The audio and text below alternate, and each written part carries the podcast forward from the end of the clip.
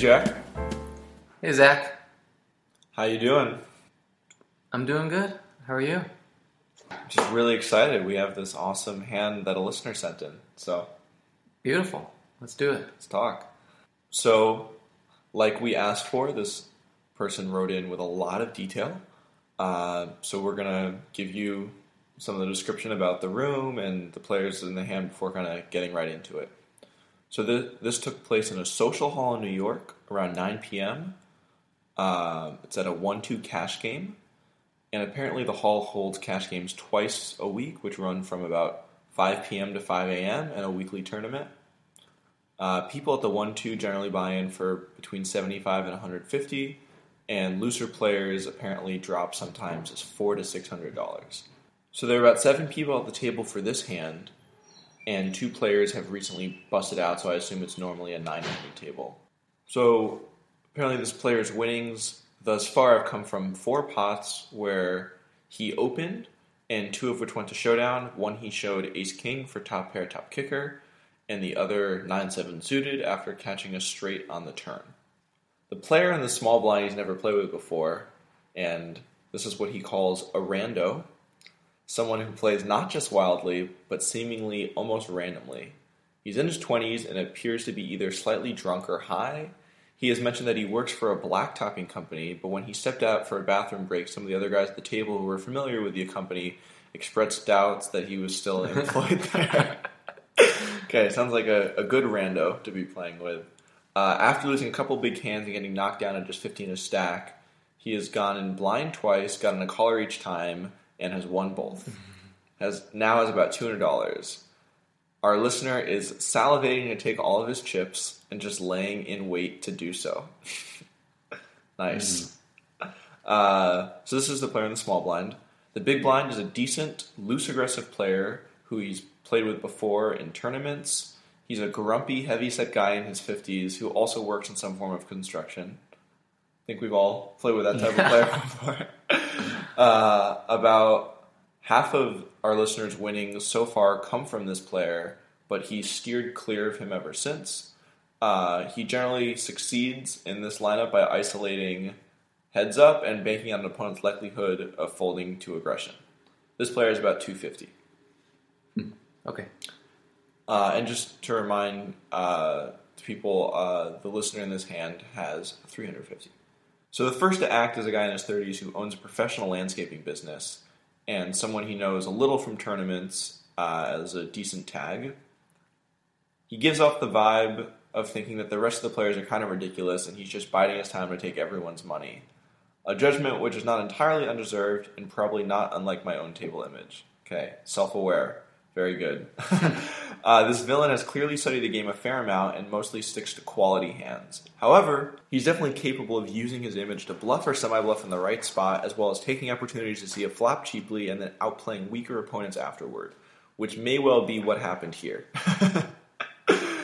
Again, that's, Foreshadowing. yeah, that's self awareness. Uh, he's a lot more alert and tight than most at the table, although by no means a nit. He too is about 250.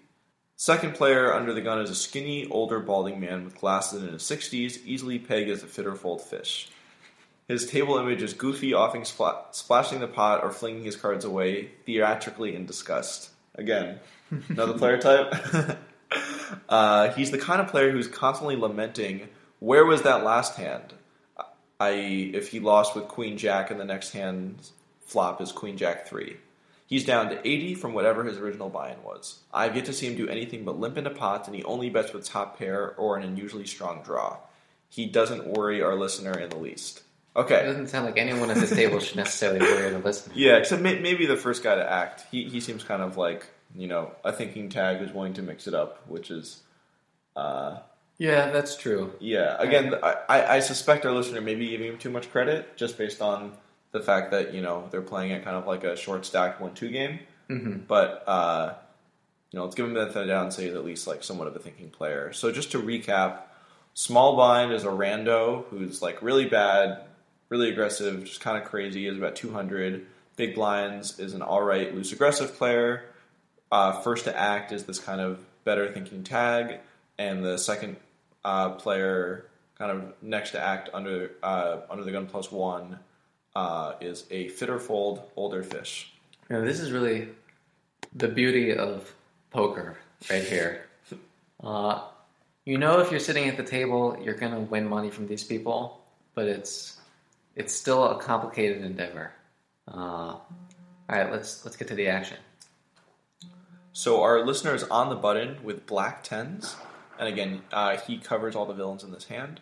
Uh, f- first to act is the the kind of thinking tag. Uh, our listener knows he makes a bit of a face when he looks at the cards, rolling his eyes just a little before making a weak raise of six. And uh, listener doesn't think he was Hollywooding with a big hand. So the goofy fish calls, someone folds, a lag kind of undescribed previously who's not important in the hand calls, and then our hero makes it 16 with tens. Uh, and the first thing he writes is that in retrospect, I think I should have made this more like 20 or 25, if only to lend more credibility later to a possible shove. The small size was intended in part to begin mining the looser players, building a decent sized pot which I could then either control or scoop on the flop depending on its texture. So a lot to talk about here, Jack. What are you Mhm. what are you thinking? Well, the first thing I'll say is that I do think that this is uh, a good three betting spot, and I also think that the sizing should be larger. I think the reasons for sizing larger listed here are not necessarily what my reasons would be. I think so. So to say that giving uh, credibility to a possible shove, I, I think that we shouldn't be too worried about. I think if we raise to 16 at this table, we're not going to get bluff shoved very much, anyways. So I think we have to give uh, a lot of respect and thought to being shoved on, whether we make it 16 or 21. Uh, or sorry, not 21 necessarily, but a larger sizing. I think really the reason to size it larger is just for value. Um, because I think you're very likely to get action from worse hands here, and we should make the price uh, higher. Yeah, also, uh, our listener wrote, if only to lend more credibility later to a possible shove. Right now, you have a value hand.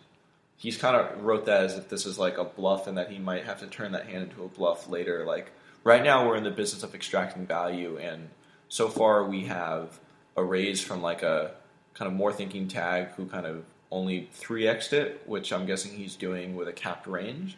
Then we have a, a mm-hmm. call from this kind of older fit-or-fold fish. Like our goal in raising this size is to try to get those two players to call with a large percentage of the hands that they are in that they have already put money in the pot with, and to potentially get a call from you know the small blind and the big blind. Yeah, no, sorry, I guess I misinterpreted what he was saying there. I thought he was saying he wanted to dissuade, uh, like pre-flop bluff shoves, which I don't think is what uh, he meant.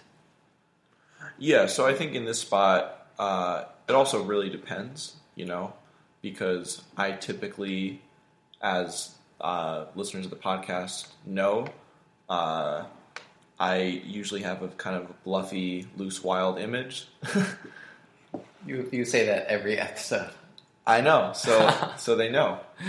But it, it, it is true though. Like I, I'm I'm making it here. I'm probably making it 25, 30 here. Uh, but that's not something I think necessarily makes sense for most players. I think probably closer to 20, 21, 22 makes sense. Yeah, I think guessing that you probably have uh, five dollar chips, making it twenty five here is pretty reasonable. I think the chip roundings can be uh, important because I think that I'm, I'm you almost definitely have five dollar chips, and I think that generally people think that when they don't give that much consideration to the difference between twenty three and twenty five, just because Oh, you yeah, know yeah. rounding with your chip values. And so I think if the decision's between 20 and 25, I think they're going to look pretty similar, uh, especially because people are going to think that if you'd wanted to bet 21 or 22, you'd probably just bet 25 anyways. So I think 25 is the sizing I would use. Agreed. Good stuff, Jack. And to our listeners' credit, he does kind of think in retrospect he should have made it 20 or 25. But he made it 16. We got a call from the small blind, the kind of rando that we want in the hand, then a call from the more thinking tag, and a call from the fit-or-fold fish. Uh, so now it's a four four way pot, $64 in the flop. He's like ref- just like has like different nicknames for different people. Like every yeah. so to recap on the effective stack sizes, uh, our hero covers everyone. The small blind has 200. The thinking tag has 250, and the fit-or-fold fish has about 80. So the flop is so the flop is nine six deuce with a two and six of hearts. Uh, it's checked to our hero, and what he writes is this seems like an almost ideal flop for tens, despite the possible flush and straight draws. With only a brief pause, I bet 36, a bit more than half pot. I again soon wish I made it more like 50, both to build a better story if I have to shove and to punish drawing hands, but I was counting on the 36 bet to keep the rando around for value while convincing both the villain and Fit-or-Fold Fish not to draw to overs. A check seemed out of the question. Well, I agree that a check is out of the question. Yeah. You know, I think I think it's really important to consider consider sizing here. And to me, this doesn't seem like a super obvious spot in terms of what type of sizing will be best. Uh, but I think that some of the details that this listener is using to make that decision are probably not the details or the, the factors that I would be using to make the decision. So before maybe I discuss or try and figure out what sizing I think is best, you really the question we want to know here is what is the most value we can get uh, from the range of hands uh, that are worse than our hands that might call a bet in this spot. And this is primarily nines and, you know, heart draws and straight draws here. Yeah. And I think that potentially some sixes, uh, but I think that we should probably focus on nines, maybe some middling pocket pairs, uh, sixes, and then, yeah, uh, straight and flush draws. So I agree that 36 is too small because I think we can get more from nines, uh, potentially more from some middle middle pairs. The original raiser, if he might be ranging you more heavily on draws in this spot, uh, and I think that the rando, if he's gonna be drawing, he's probably gonna be drawing for just about any price. Yeah. Uh, and I, so I think that's another strong reason. I I'm not, I guess, thinking as much about the fit or fold player. You know, I think if he folds, doesn't matter, and if he throws a fit, he's probably just going to ship for his 80, uh, whether you bet 36 or 60. Yep. So I would I would probably go with your second sizing, uh, 50 or 55. Yeah, and to just comment on something this player said, uh, he kind of said it pre-flop too. It's you know maybe he should have made it 50 to build a better story if he has to shove. It's always important to know why you're betting, uh, and when you bet, you should either be betting uh, for primarily one of two reasons: betting for value, i.e., getting a worse hand to call you, uh, or betting as a bluff, getting a better hand uh, to fold. Again, there's also kind of protection betting, but mainly these two categories. And right now, pre-flop, pre-flop and on the flop, our hero has clearly had a value hand. So you shouldn't. He shouldn't have been thinking about, oh, how should I size it to build up a convincing story to bluff shove on a later point in the hand. You should just be thinking, how do I get value now? So I agree that you know making it more like 50 would have been ideal, and I think in this spot, if I get here this way, 64 in the pot, I'm going to be making it 50 or 55. But not for that reason, just for pure value reasons, and that I think the the kind of the the players drawing are going to do so for 50 and for 36. Uh, I think the only type of value we're missing, and this is where I disagree a little bit with Jack, is like if the original Raiser has sevens, eights, or sixes, I think he is more likely to call a Probably smaller bet. Sorry to interject, but he probably doesn't have any sixes in his range. I think uh, if it's the small blind flat calls and it's only ten dollars more, I think he has six seven suited, maybe five six suited. But I don't think he opens any of those based on the description. Maybe he did only make it six though. But he was under the gun, and he it says he basically plays he plays at strong range, and I, I, I, I don't think there's anything that said he wouldn't limp a hand. Like, Okay. uh, then yeah, you're probably you're probably right. I, yeah, I just think there are very few sixes. so it's, it's probably just sevens and eights. And then again, and the it's- occasional. It's, essentially the same hand, but I, I do think that probably uh, there's only you know the 12 combos of sevens and eights that we're really thinking about here. So it's a small, potentially a smaller percentage of the range than you're. But it, sorry, Agreed, This, and- this is really a minimal detail. Also, it supports the point. It supports the point. Like we shouldn't be trying to get value from sevens and eights or the weird occasional six he has. We should be trying to get value from draws and from nines. Oh, okay, I see. Yeah.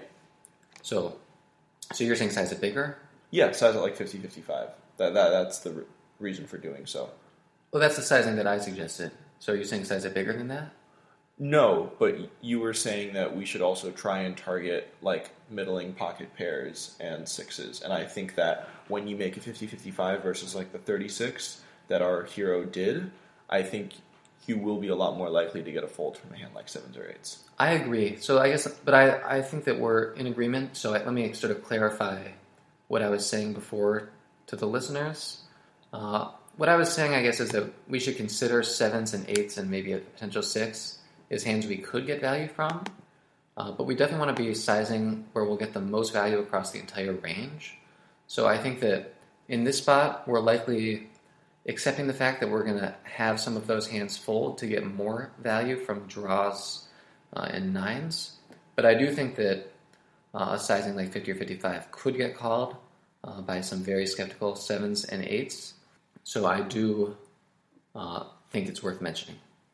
Okay, cool. So, um, so here bets 36.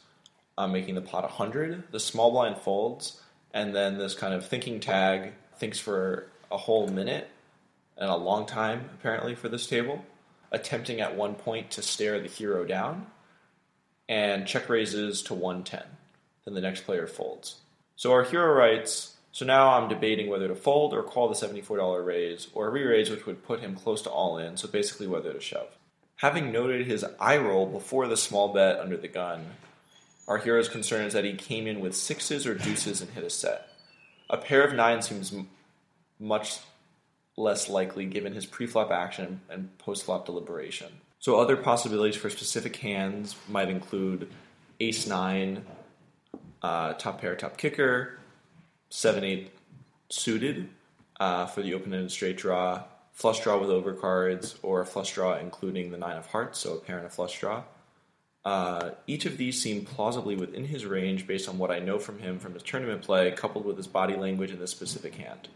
If he had nine nine or jacks or better, presumably he would have raised more than just to six under the gun. Meanwhile, I have no history with this villain that suggests he could be bluffing with air. His bet suggests to me that instead the villain believes he's ahead and would prefer for me to fold since there are multiple draws on the board. I'd be getting just 2.7 to 1 on a call, and this does not strike the listener as a good enough price unless he's semi bluffing, since there is little room for him to prove on the tens besides the two outs. So his sizing feels like protection for sets or for top pair, top kicker against various draws. It reads much less to me like a semi bluff in the other direction. Anyway, the sizing of his bet may have had more to do with our stacks than pot odds. It basically gave him just enough room to fire another barrel of a slightly larger size on the turn if necessary. Now, our listener continues writing, What range does he put me on? My bet suggests either an overpair, a 9 with a Broadway card, or possibly one of the draws. I feel in retrospect I telegraphed the overpair with my betting. At the time, I assumed he also had made a hand rather than a draw. His somewhat exacerbated pre-flop look went away on the flop even after his bet of slightly more than half the pot. I don't think that behavior makes sense for this player if he only had connectors or big suited cards, which the flop would improve for him but still keep the hand speculative.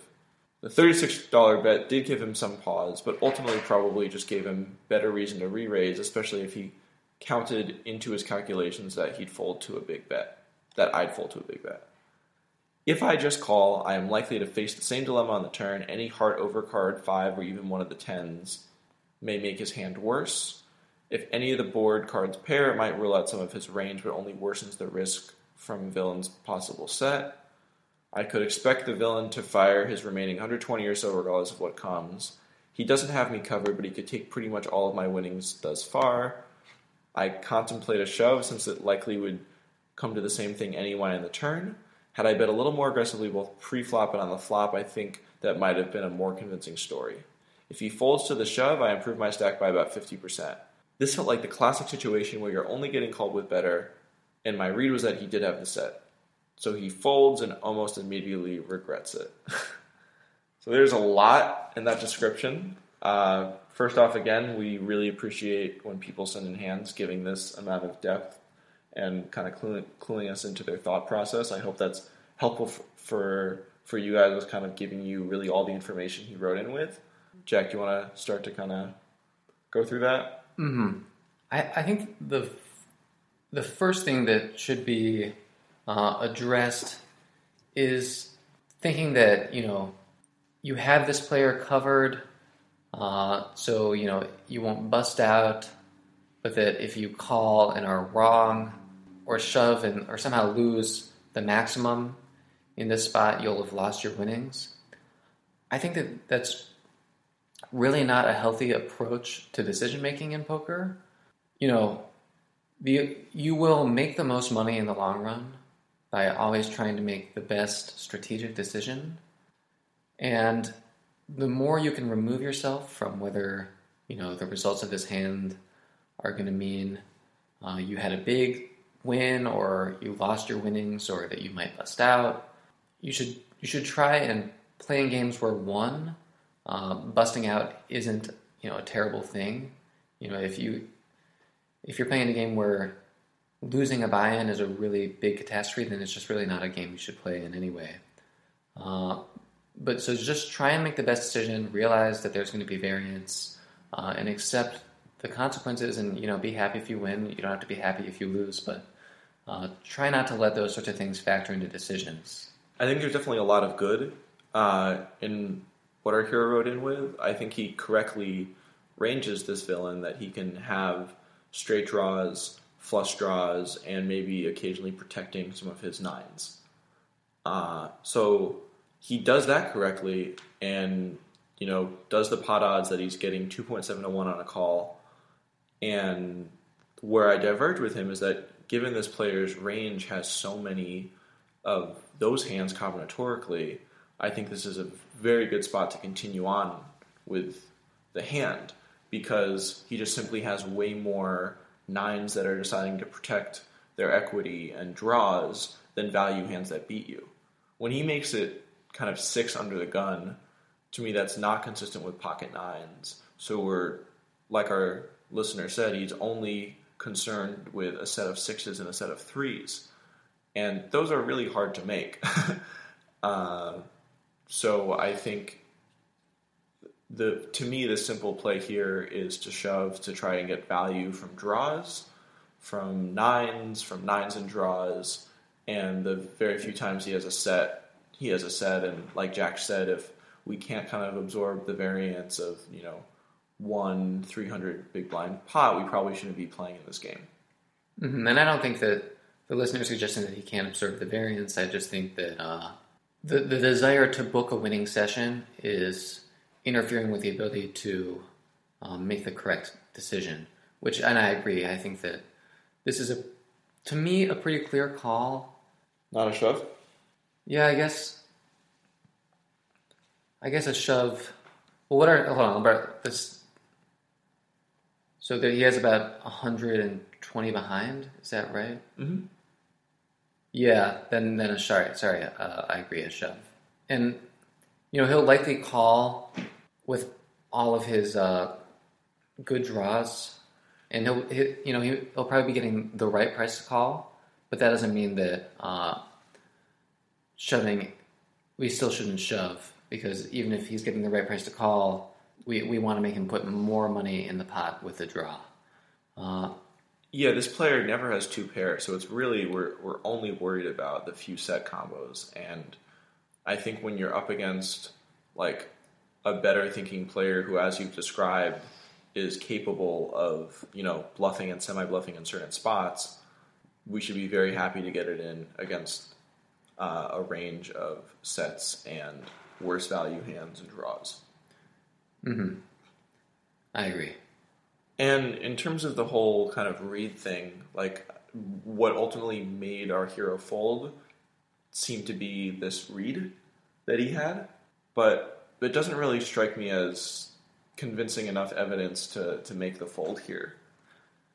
Uh, he didn't really talk about like like what what was part of this read. The fact that he eye rolled pre-flop is that not consistent with seven eight or with Mhm. nine ten of hearts or you know it's just Yeah. like I think this is an example of uh, someone convincing themselves to take the the easier approach to still book a winning session, which is ultimately kind of like what Jack addressed first, and I think it was good that we addressed that first because that attitude can cause a series of kind of bad decision making, you know, throughout the session and throughout a hand. It's not just kind of at one point. It's like if you're really afraid to to lose that money and have such a strong desire to only put it in when you feel very sure, uh, a thinking player will take advantage of that, and it seems like he likely did in this spot. Yeah, and I, to you might know this, the listener might know this player better than I do, and you know perhaps those reads or you know the fact that this player took a long time to make the flop raise and his eyes.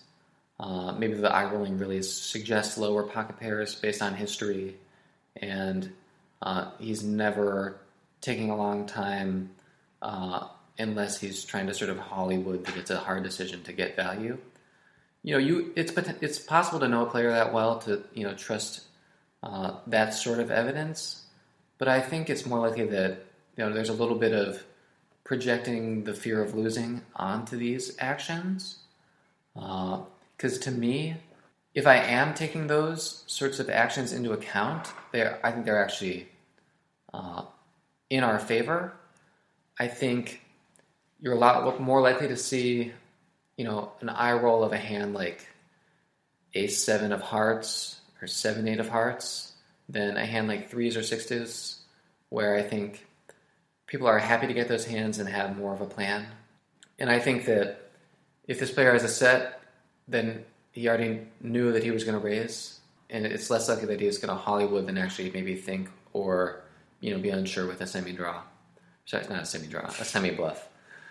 Uh, but you know, even you can. I think that it's probably best in this situation where you don't really know what those mean to just disregard it and make the best strategic range based play. When I think that uh, Zach and I both agree that a shove is the best strategic play here. Yeah, I think a player has to be like very bad, and you've had to put in a lot of hours with him at one session. But likely, I mean, that's like a very unique scenario. Uh, but likely, the only time you can have such a strong read to be able to fold a hand like this on this board is over multiple sessions, uh, where you've seen hands like this get to showdown. And it sounds like you both are kind of regs at this card room, but I would imagine it's probably unlikely that you've put in the time necessary with him to make such an exploitive read. Yeah, and also based on the player description, I think it's unlikely that he's not going to ever be semi bluffing here. Yeah. Okay. Yeah, thank you for sending in the hand, and for all of our listeners, uh, you know, continue sending in hands to us. Uh, even if we don't feature them on the podcast, we really enjoy reading them, and if we don't feature it on the podcast, we will get back to you with our thoughts. So uh, please keep sending these hands in, which you can do so on our hand history form on the contact page of our website, justhandspoker.com.